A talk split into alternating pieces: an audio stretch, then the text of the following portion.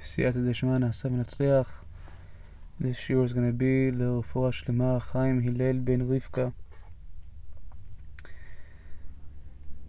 In the Beit HaMikdash, the Goyim were also welcome to come to pray, to bring offerings. There was just a, a limit to how far they could go. The courtyard where regular Jews would be able to go if they were if they were pure. They were it was not allowed to for for goyim for Gentiles to go over there. Gentiles are forbidden to go into a sanctuary of a place, a person, or a time. Meaning, they cannot go, they cannot enter the temple, they cannot marry Jews, and for time they cannot marry Shabbat. As we say, whenever Shabbat comes out, we have a small prayer that we add called Ata Chonantanu, and we say over there, Hamavdil, המבדיל Ben קודש Tachol, ben אור לחושך ובין ישראל לעמים, בין יום השביעי לששת which is המבדיל who separates the holy from the mundane, the light from the darkness, from Israel from the nations, and the seventh day from the six days of labor. That's about Shabbat. And that's what we say after Shabbat. And it says about the the sanctuary, about the Mishkan, the, the Bet HaMikdash also says a stranger who approaches shall die. And the Gemara says, the Chachamim say, the Goyim are forbidden to keep Shabbat. It says Goy Shabbat chayav mita, meaning that if a Goy keeps Shabbat, a death penalty. Goyim are not allowed to keep Shabbat. There was one time Rav again. There's a there's a story that one time he went to someone's house for Shabbat, and there was one person over there that was very cheerful. Her name was Carol. She was very very cheerful. She always constantly said said, Bezrat Hashem, my conversion is going to be on this Monday, this coming up Monday. After that, I will be able to truly keep Shabbat. For now, I have to turn on the light at least once to break Shabbat. Since I'm not allowed to keep Shabbat, I have to break it. So, it's it's very interesting. Technically, that goyim could keep as many mitzvot. They could keep whichever mitzvah they want. Technically, they could they there's no no restriction that they can't eat kosher, or they can't uh, I get they can't watch their speech not to say lashon. They could they could do all these things, all these mitzvot. So then why can't they keep Shabbat? What's the difference of Shabbat? The Midrash comes and explains. He says, what's it like? It says it's like a king and a queen that are sitting together and talking to each other. And if someone would come in, let's say they're in private, they're in a private conversation. If anybody would come in, would dare to come in to this conversation, to this unity, they would, it would be death penalty. Who are you to think that you could come in between the king, the king and the queen, in such a private, intimate matter? So Shabbat is like a yichud room where with Hashem that Hashem uh, secludes himself with with Am Yisrael. So anyone who tries to come inside without being part of Am Yisrael, without being part of Hashem and who he secludes himself with, this is of course a death penalty. What type of thing is this? The real question is, do the Jews, the one that actually have Shabbat, do we actually feel and understand what it is that Shabbat is a yichud room with Hashem. The first time Hashem set apart, set us apart from the Goyim, was whenever He told Avraham, Avraham Avinu, said, I would like to make a brit with you, a covenant.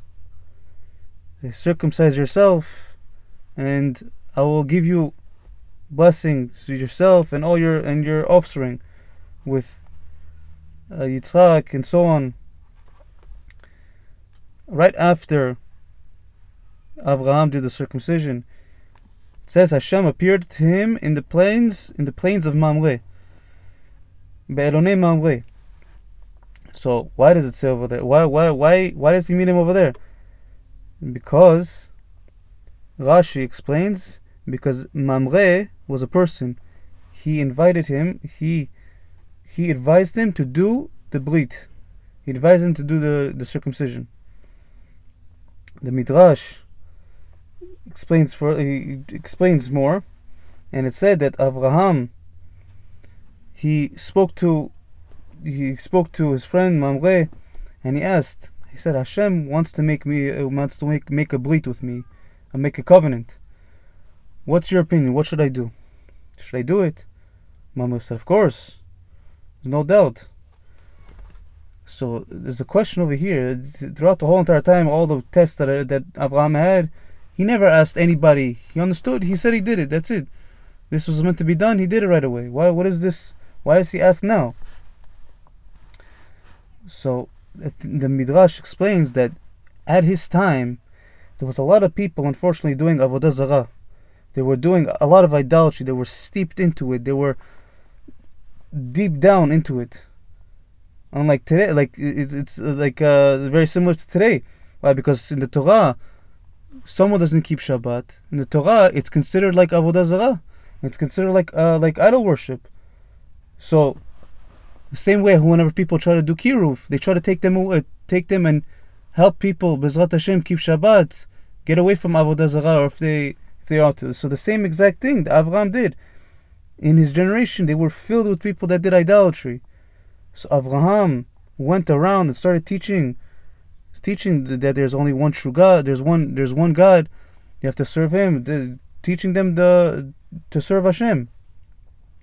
Thousands of people came in and out of his house. But Avraham was afraid that if he made the brit, people would stop coming. What would they say? They would say, "Listen, don't go to this guy anymore. He's fanatic. This guy, he did some crazy. He, he he did a brit. No one would ever think of doing this. This reminds you of the people that sometimes whenever you try to do mitzvah, they make fun of you. Oh, he's fanatic, he's this, he's that. So he was scared. Maybe they're to say fanatic, no one's to come to him anymore. But this is not chas shalom that Abraham did not want to do the, the mitzvah of Brit Milah. Abraham wanted to do it. But he just, he, he, he asked Mamre. What did he ask Mamre? He says, Hashem said that he, he gave me this thing to do. Should I do it in public or should I do it in private? If I do it in public, everybody will know. If everybody knows, then maybe someone's to say something, maybe something, that, something. Or maybe I should do it quietly. That no one knows I do it. Mamre said, if Hashem told you to do it, then do it publicly. Don't worry about what people say. Let them say whatever they want. Hashem said to do it, you do it. Do it openly, do it publicly. Let everybody know you did it. The Chachamim say that Hashem saw that Abraham was, was worried about this. So Hashem told Abraham, He says, I see you're afraid. I, I, I understand that you're afraid of this. That this Brit Milah, that this Brit will separate you from the Goyim. But you know what? You're right. It will separate you. But that's exactly the point. You are supposed to be there. You're going to be the forefather of the Jewish people. That basically, what is what is Hashem telling Avram over here? Maybe this is something that we could put to our lives. Someone, let's say, for example, he wants to do tshuva, or he wants to get better, make himself better. You don't have to worry about people telling you, listen, don't do this. Don't become fanatic. Don't become crazy.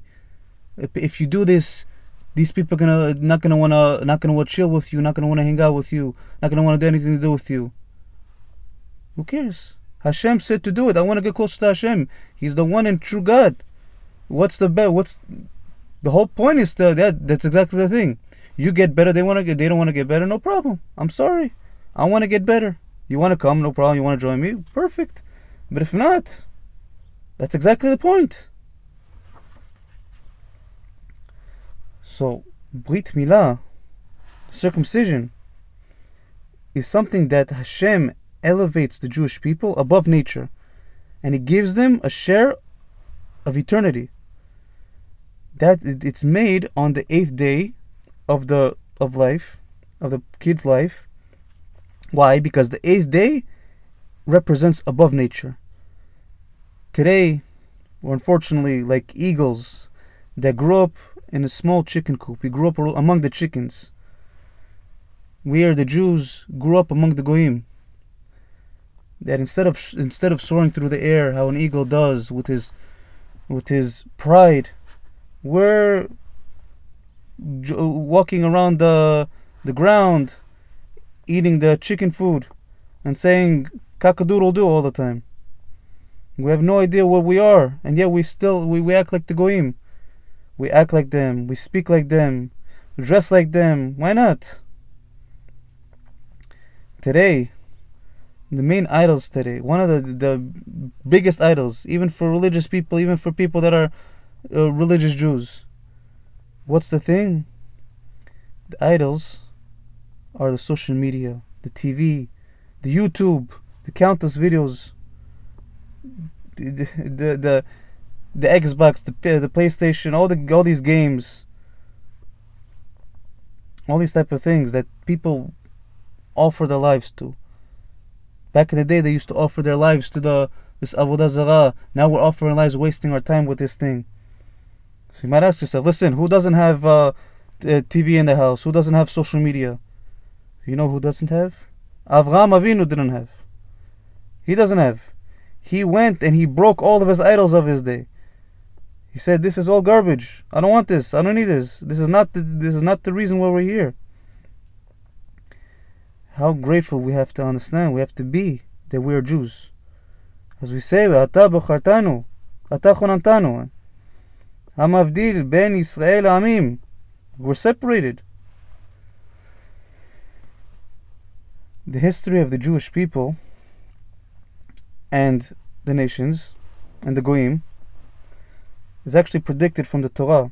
How? With with Yaakov and Esav. It started whenever they were born. Right away, Esav was born. It says that he was red and he was very hairy, and he was named Esav. Esav comes from the word it, it means made, complete. He was formed, completely formed. He was hair, everything. He looked like a a, a small small child. He didn't look like a newborn.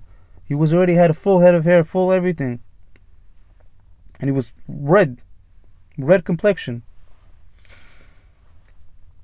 But it's very weird because the, the Torah just explains. Like imagine if if uh, in, in the middle of a newspaper you're reading that uh, something just happened, an Arab just shot missiles and uh, missiles at somewhere, and now they're explaining how the Arab looks. Oh, he has this, he has this, he looks like this, he has a this type of nose. He has. What does it make a difference? Why was it make? Why would it make a difference? Are you explaining how he was born, and now you explain how he looks? And and since when is a, a child named after how he looks? Oh, he's a he's a big kid, so I'm gonna make I'm gonna name him Biggie. No, it doesn't it doesn't happen like this. He looks small, he looks big. You name him Israel, you make you name him something. You don't give him such a weird name. And not only that, later on in his life, he actually gets the name Edom, which means red. It's, he gets he gets Esav, which means fully man, and he also gets Edom, which is red. Why? Because red for him it matched it matched perfectly because red is something that attacks, attracts attention, as we're we're gonna see. So, but it, and the hair, the hair is something that's like external. It's it's something that's even not uh, not even significant. That after a while it starts growing off. You start cutting your hair. You start taking it off.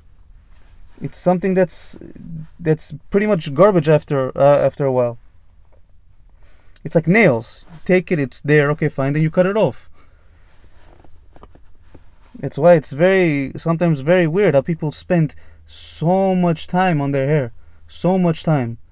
So much so that even the Chachamim said what was one of the reasons that why Yosef had the test with Potiphar uh, with with the wife uh, with the wife of Potiphar because he was a little bit too busy with his looks, a little bit too busy.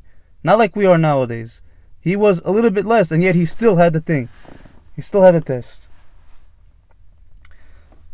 the Torah continues and says, basically the, the, the Chachamim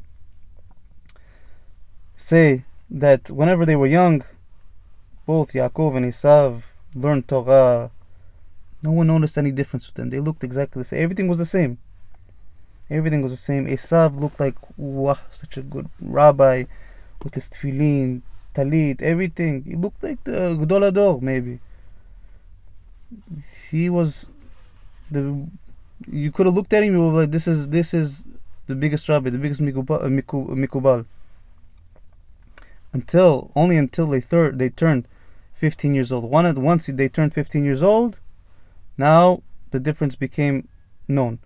Esav became a hunter, and Yaakov was in the Bet Knesset. He was learning. He was in the the tents of the of the Torah. Esav was completely was was external. He was in the field. He had to do things outside, external pleasures. Yaakov was internal. He sat in the Bet Midrash. Everything was inside. And it says in the Torah, Yitzchak loved Esav because why? For trapping was in his mouth.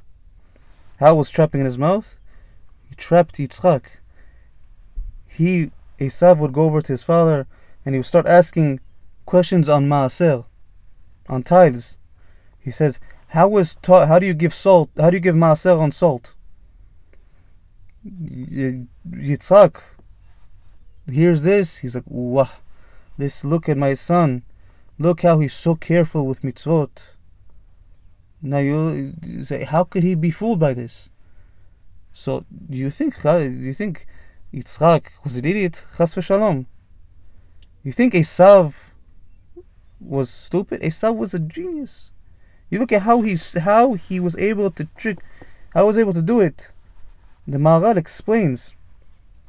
The Maharal explains. He says because whenever the whole entire thing of tithing of maaser is to sanctify the thing that you're that you're giving. For example, if you want to eat apples that were grown in Eretz Israel, first you have to sanctify them. You have to give the truma, maasrot, and whenever you give, after you give the maasrot, you give the maaser, automatically you perfect the animal, the the the, the, the apple. perfect the apple and now it's it's the root it's you elevated it so now it's perfect now you can eat it no problem so Esav was asking how can salt that are not that cannot you can you don't give uh, on salt how can it be perfected and elevated to its higher higher potential because salt is something minor it's something small if it's if you put it in soup it's not called a, suit, uh, a salt soup. You put it's a it's a vegetable soup. The vegetables or the meat is the main part part of the of the of the soup, not the salt. Salt, it's not a big deal. You could add it after you could. So he he was asking, how can I make this salt to its high, highest potential?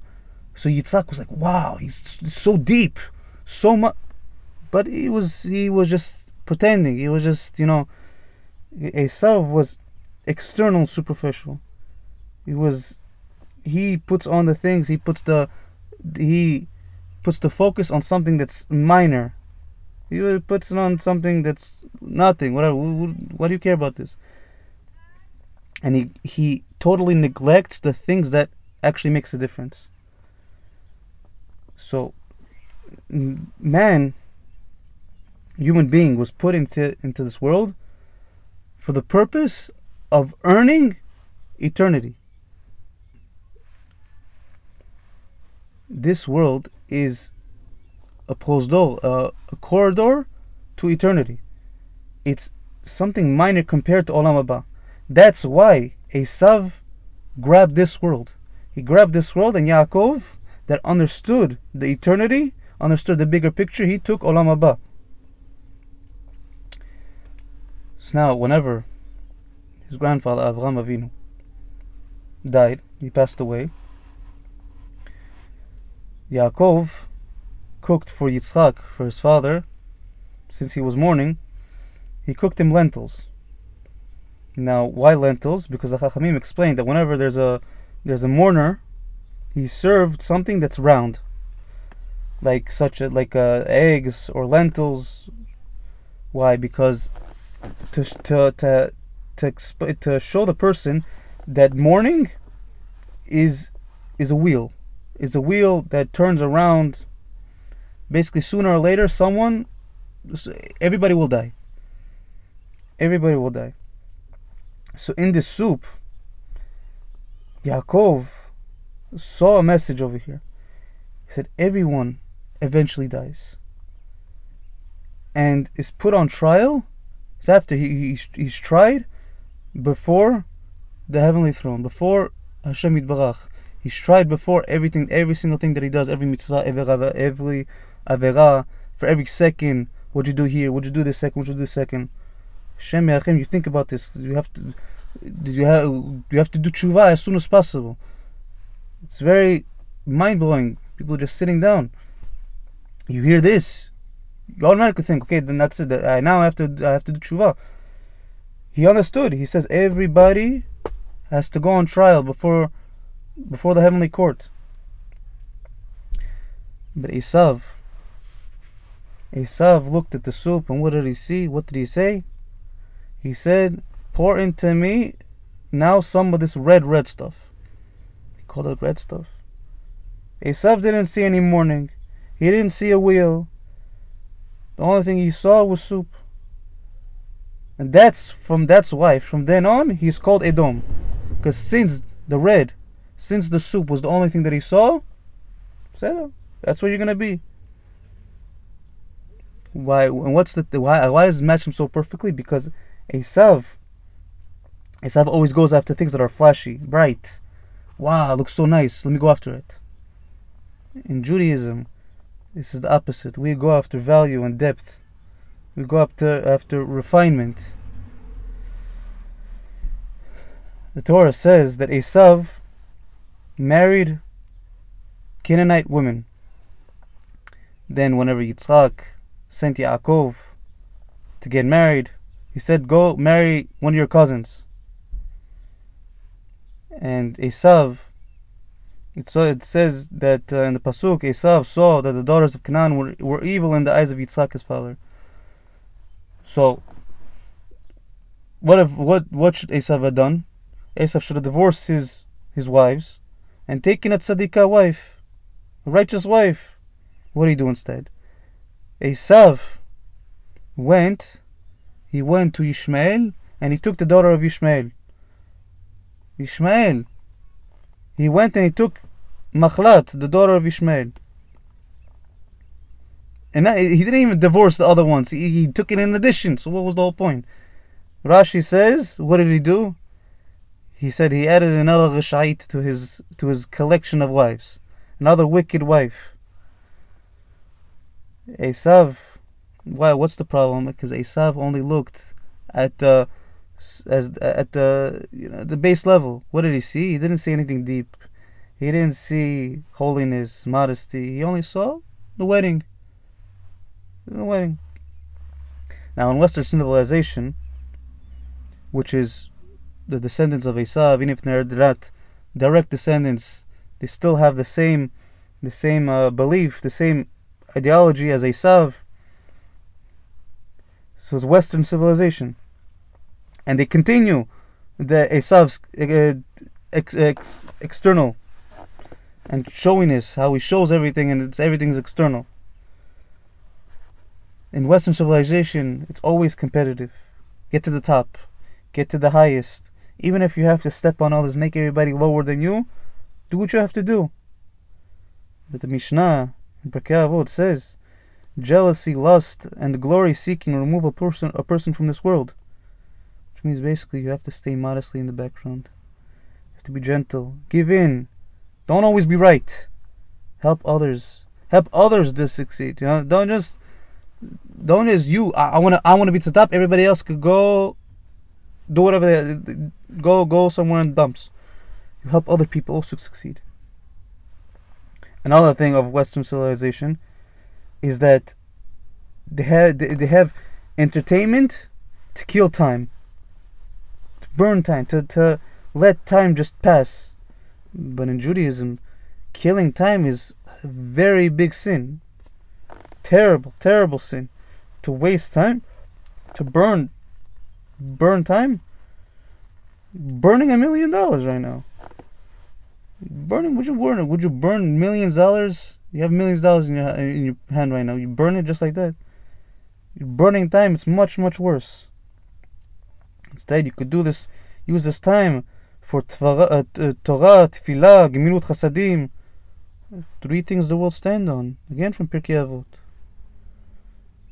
Now, 22 years later, Yaakov is trying to go back to Eretz Israel. And it says over there that Yaakov sent angels ahead of him to go to Esav. Now, why angels? Why didn't Yaakov send humans? Human people send messengers, human.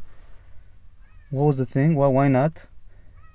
Because looking at the face of a wicked person is not allowed. Because it's such bad influence, negative influence, just to look at the face of a wicked person. If you ever see a murderer uh, anywhere on the on a billboard, on the on the newspaper or anything, you see, you're like, I can't even look at his face. Disgusting person.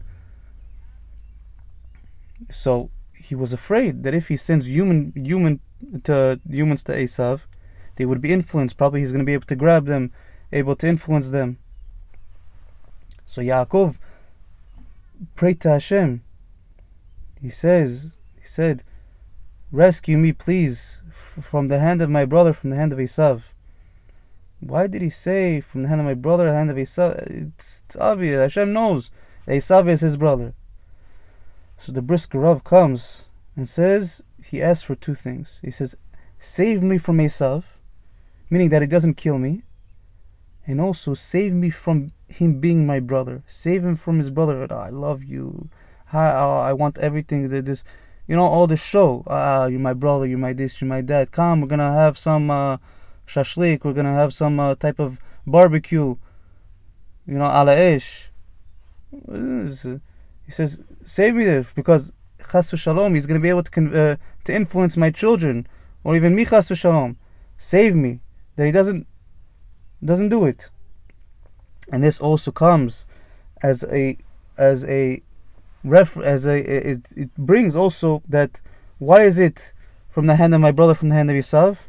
Because unfortunately, back in the day, now back in the day they had the Christians how they always try to kill us. Do you want to join us? No? Okay, fine, we're just to kill you. But nowadays, unfortunately, they act like our brothers. They act, before they acted like Esav. You do it, you don't do it, we're to kill you. Now they act like our brothers. Come, come to our church. Come to here. This is, this is, they, they act like our brothers. We love you. We come. We even pay for you. This is, unfortunately, this is Christian missionaries had the, the, what they do nowadays. They don't kill now. They now they uh, they act like your brother. And this we see that there's a story of the uh, Brisker Rav, how he did the same exact thing. One time there was a time that it was a war, and he had to stay in a city that was full of non-religious Jews, and he didn't want to get influenced. So what did he do? He barricaded the door with sandbags. He closed the door. And it took 15 minutes just to open up the door. 15 minutes. He put so many, like so, so much that 15 minutes took him to go in and out of his house or to open the door for someone. Let's say if it's someone visiting, a religious person or something, anything. 15 minutes he had to. And because of this, his students became big giants in Torah giants. So Rabotai, if, if Yaakov was terrified, was so scared of these influences, how much should we be afraid of these influences? We should be terrified of this. The Holocaust is nothing compared to the spiritual Holocaust that we have nowadays. The ignorance and the assimilation is destroying destroying Yaakov's descendants that we have nowadays, is destroying it. Even the ones that are keeping Torah mitzvot, even the ones that are keeping all, all the laws, they're also still uh, slowly taking in the Gentile uh, culture. They're watching things that are not allowed on TV, going online whenever the internet is unfiltered, do whatever they want online. Shem Yachem. All these things, all the, watching forbidden things. This is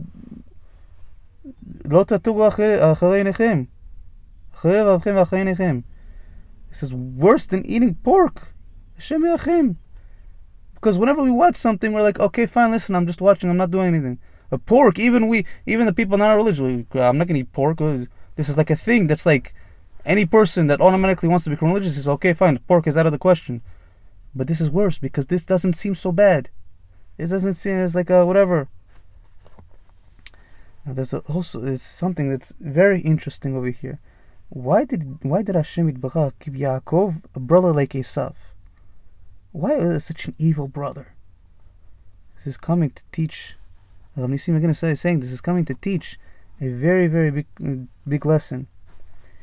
If your own brother or your own relative or any your own mother is mechalel Shabbat, desecrates Shabbat, he spits at Hashem's face. As we said, Shabbat is considered the same thing as Avodah Zarah. Spits at Hashem's face. Or has television that watches Shem Yachem on. Says you cannot be there. Stay away from these people. Okay. What are you gonna say? How how, how can I do that? How can I uh, disconnect from my family? It's much better to disconnect with your family than to disconnect from Hashem. It's much better. And what does it make a difference that he's your brother? Esav was also Yaakov's brother. He said, Save me from him. Save me. We don't understand. In, uh, Rav Yagen has a number of stories that we have no we have no idea how lucky we are to be Jews. We have no idea. There was one time they was on a flight from New York to Tel Aviv. 600 passengers, Jewish passengers, everybody Jewish over there. There was one Catholic priest. And where did they sit him next to? Rav Yagen. Somehow, uh, Hashem, Hashem, uh, Hashem put it over here, just for the story. And he, Rav Yagen is explaining that on the other side of him, on the other side sitting, was a traditional Jew. You know, whatever, I'll keep the things that I like. You know, I'll not keep the things that I want. And what is he doing? He's wearing a kippah. Rav Yagen says because small kippah, you know, it matches him. Why? Because he believes small. You wear big one, ones, you believe big. You wear small ones, you believe small. Okay, it matches you, no problem. He said it was so embarrassing. It was much so embarrassing. The Jew, he was watching Mickey Mouse the whole time.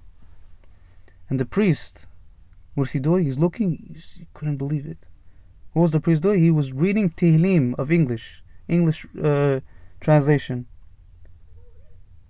He was like, Rav Yagen says, what are you doing? He says, I'm reading Tehillim. He says, why? He says, What else am I going to read? And then the priest couldn't hold himself. He says, he says, I want to ask you, you're, you're, you're a Jew, right? He says, yeah. He says, you're lucky you're a Jew. He says, why? What, what, what do you mean? He says, I know that Judaism is real. He says, this thing that we have, Christianity, it's nothing. It means nothing. It's not true. Not true. You guys have the true Torah. The Torah of truth, the Torah of life and he said, "Please come to my come to my people and please speak to them, help them." Avigam said, "I would love to, but I'm very very busy with the Jews. Let me help some, let me help the Jews, and I'll be able to have some time for the for the Catholics." Even the the the, the priest understood. There was also another story that there was a famous Italian actress that said to Rav Yagen, please convert me to, to, to Judaism. says, what, what, what do you see in Judaism? What's missing of your life, your famous life in, in Italy? Says, because Judaism is the most beautiful way of life. There's nothing compared to it in this world.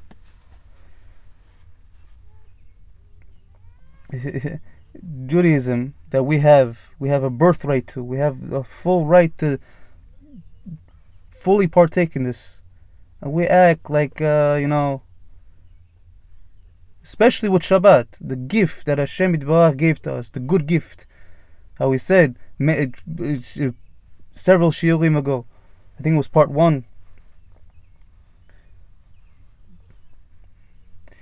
There was also it wasn't only a Muslim. There was only it wasn't only a Catholic. There was also a Muslim that came to Rabbi Yagen. He said, "Please, please, Rabbi Yagen, please convert me."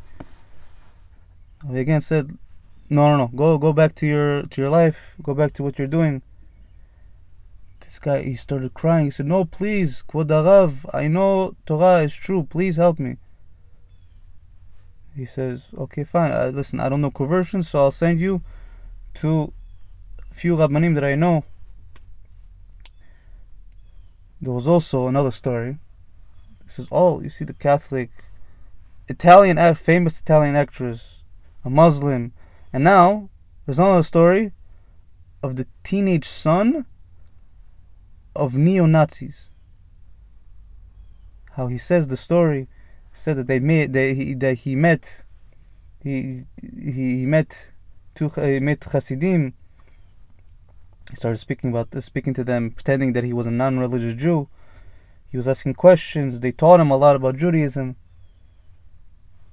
And eventually, he loved it. He said, then he confessed. He says, "I'm sorry. I'm a goy. I'm not Jewish. Says, Please, do me a favor. I want to convert." Baruch Hashem, he did. He converted in the end. But out of fear of his parents, to Shem he just became the, the arch enemy of his parents he, he had to leave the country. He had to go somewhere else. And eventually he got married, learning in Kollel. Rabbi Yagen one time asked him, he says, "Tell me, tell me, tell, why do people like your parents hate us so much?" And he said something that's hundred percent true. He says because they know that the Jews have something that they don't, the higher soul, a deeper connection with HaKadosh Baruch Hu, a real reason of life. They're jealous of it. That's a simple, simple answer. They're jealous. They want something that you that they don't have. They want something. And what about us? Where we have the higher soul, we have the deeper connection with Hashem. And yet, we want to copy the Goyim. We're not proud of being Jews. We want to copy their fashion, their music, their hashkafa, the ideology. We want to copy everything of the of the Goyim. Yet the Goyim themselves understand that that we have something that they don't, and they're jealous of us. Now, how do we understand this through the eyes of a Gentile prophet? Who is this? Bil'am. How did he view the Jewish people? There's pasuk in the Torah. It says, "Behold, it is a people that dwells in isolation and is not reckoned among the nations." Isolation is badad. Yesh am levadad uvagoim lo yitchashav. So he knew the secret that binds that connects Hakadosh Baruch Hu with his people, that connects the people with Hakadosh Baruch Hu, is their isolation. That is the thing. That is the glue that holds us together. That he knew that together with isolation comes tzniut, modesty. He saw, and he said, "Matovu o Yaakov mishknotecha Yisrael." How good are your tents, O Yaakov, your dwelling places, O Israel. So what, what did Bilam do? He decided to, to, to attack the point that guarantees the eternity of, of the Jewish people. What did he say? He says their God hates immorality. he hates it. So he started telling his plan to uh, Balak. What was the plan? He sent all the girls to make Am sin, Am do averot, and then bow down to the idols that they had. He said because Hashem hates immorality, hates it. This is the way to make God punish them. And this way, a lot of Jewish men were sucked into the immorality and, and avodah zarah, and because of this, 24,000 people died. Until until Pinchas, the zealousness of Pinchas, that finally ended it because of his zealousness. To set us apart from the Goyim, Hashem gave us a mitzvah, gave us a commandment. What's the commandment? lo telechu. You should not go in their ways. Same Torah that does not allow us to eat pig, to eat pork, also does not allow us to copy the Gentiles. Meaning we have to be, yeah, we have to be a light to the Goyim. We have to show them the right way. We have to show them that we, we have to give Kiddush Hashem, make them understand, wow, this is a Jewish person. This is how the Jewish people act. We have to be a light to them, not chas v'shalom, to be influenced by their darkness. To, to, to have any type of security, to have national security, you have to be very well badad, very well secure. Hashem wanted the Jews to live badad, to live securely because they Shem Yachem uh, imitated the, the Goyim, they because they uh, imitated the Goyim, they unfortunately became uh, Badad in a different way. Meaning the Go- the Goyim started to hate us. Because as we say, as the Chachamim said, whenever you try to act like the Goyim, they will go against you in the end you'll be separated one way or another. So the Goyim started to hate us and rejected us, so we became Badad in a different way. That's why Yirmiyahu comes and says in Megillat Echa, in Lamentations, he speaks about the destruction of Yerushalayim, and he says, Echa Yeshva Badad.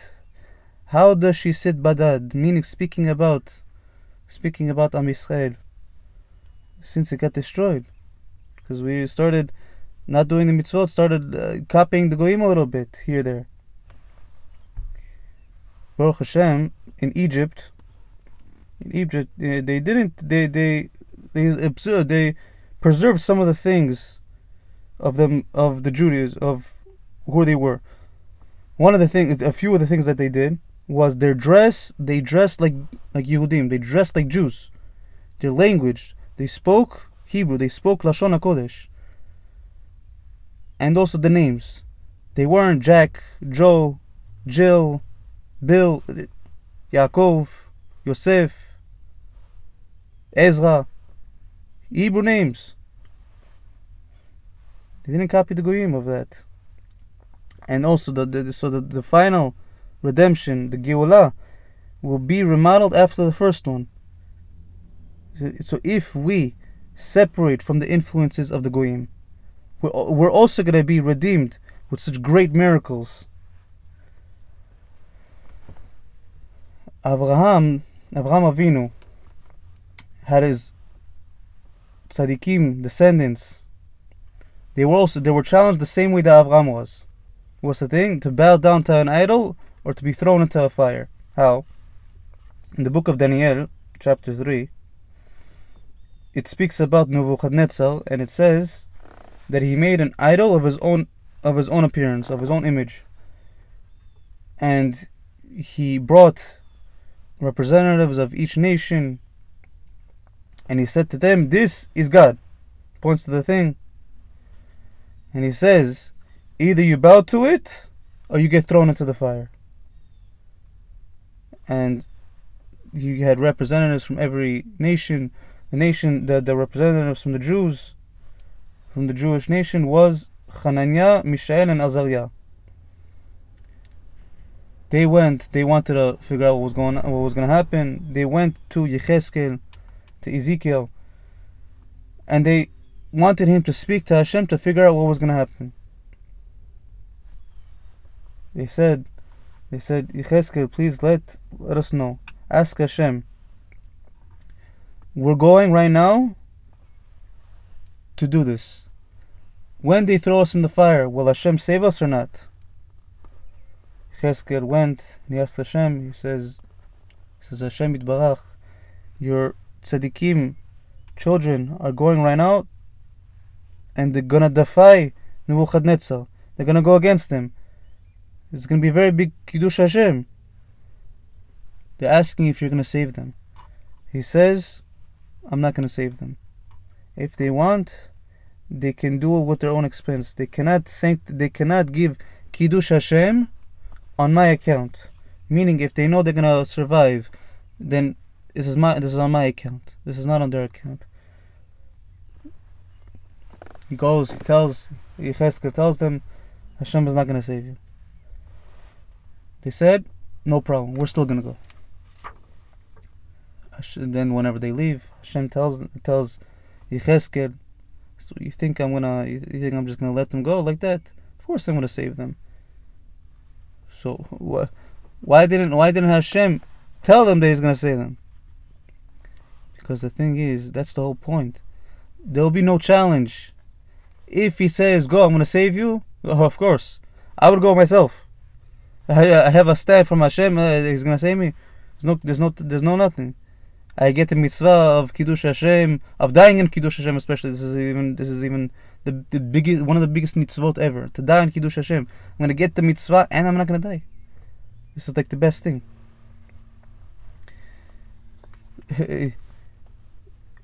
they they could only they could only expect the reward if they actually would expect to die. So the day comes, all the representatives of all the the nations come, the Chinese, the Ugandans, the, the leftists. They came and they all bowed down. Everybody except the Jews. They stood proud. This is the right thing to do. We believe in Hashem, we don't believe in you. You are nothing. Nebuchadnezzar sees this, he says, put them in the fire. He put it in the fire, and there, they are in the fire, nothing's happening. They're dancing around as if not. The fire has no, no, no effect on them, no nothing. They come out, and you see not not the hair, not nothing. Nothing was burned at all. Nothing was affected by the fire, not even their smell. Usually, if you're next to a fire, you're next to a barbecue for a little while, you start smelling like like smoke. Nothing. Everybody was amazed by this. Nebuchadnezzar was amazed, and Hashem's name was sanctified. The weird thing is, Hananiah, Mishael, and Azariah weren't mentioned again in, in Tanakh. The Gemara, Sanhedrin, it asks, where did they go after this miracle? Why weren't they mentioned again? Answer that the Gemara gives is that after they came out of the fire, the nations of the world saw them, and what did they do? They all spat at them. They all started spitting, and so much so that they that these three Jews drowned in their spit. Meaning, what does that mean? What do you, you could drown from spit? Meaning that they died of embarrassment. They were so embarrassed that they they started spitting at them. Why? Why were they embarrassed? Because the Goyim said, "You Jews have such a God, have such a Torah. This is how you behave. All the things you do, all the averot you do, you have such a God. You have such a oh, spirituality. This is how you act. You guys are not appreciative at all. They got so embarrassed they died. So, in like if you put it in today's terms, the goyim would say, at every hour, one hour has 3,600 seconds in it. Every second is eternity in Olam Haba. every second you burn time on all the social media, all the movies, all the other garbage of this world, and getting 3,600 averot for every second, for every for every hour, because of every second. Instead, you could be learning Torah and getting 3,600 mitzvot. Just like that. And you get this as reward for, for eternity. There was a story with Amissim again. You see from the story that, that this, the the Goyim are still saying this. It's not even just they didn't say it now they stopped. They're still saying this.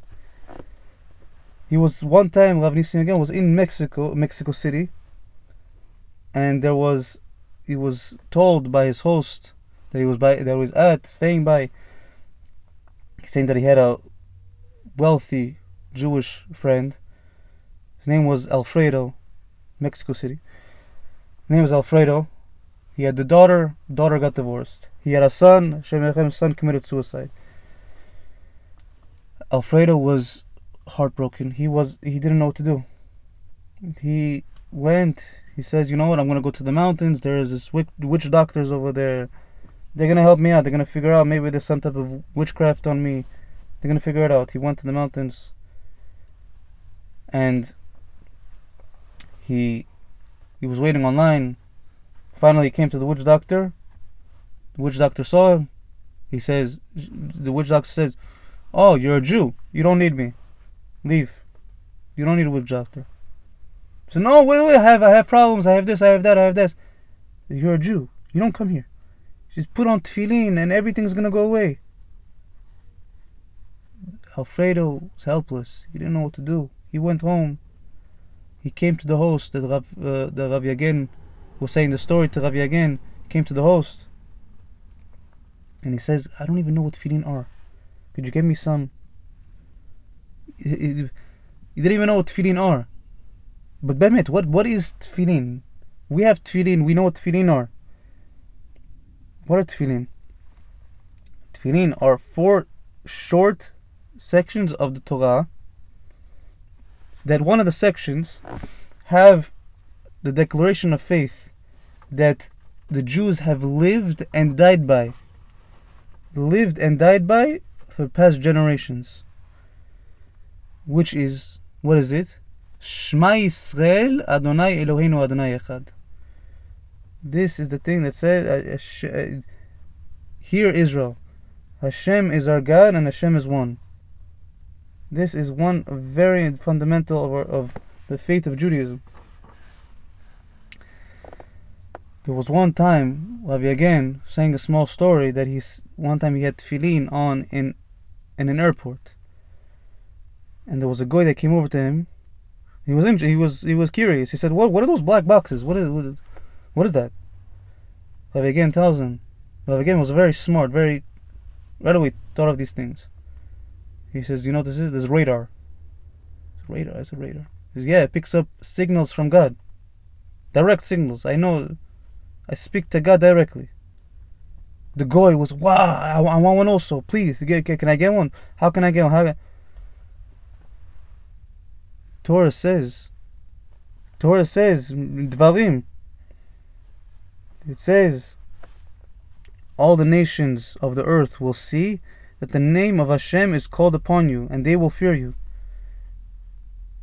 The Chachamim explained, what is this name upon you? What Chachamim say, this is the tefillin.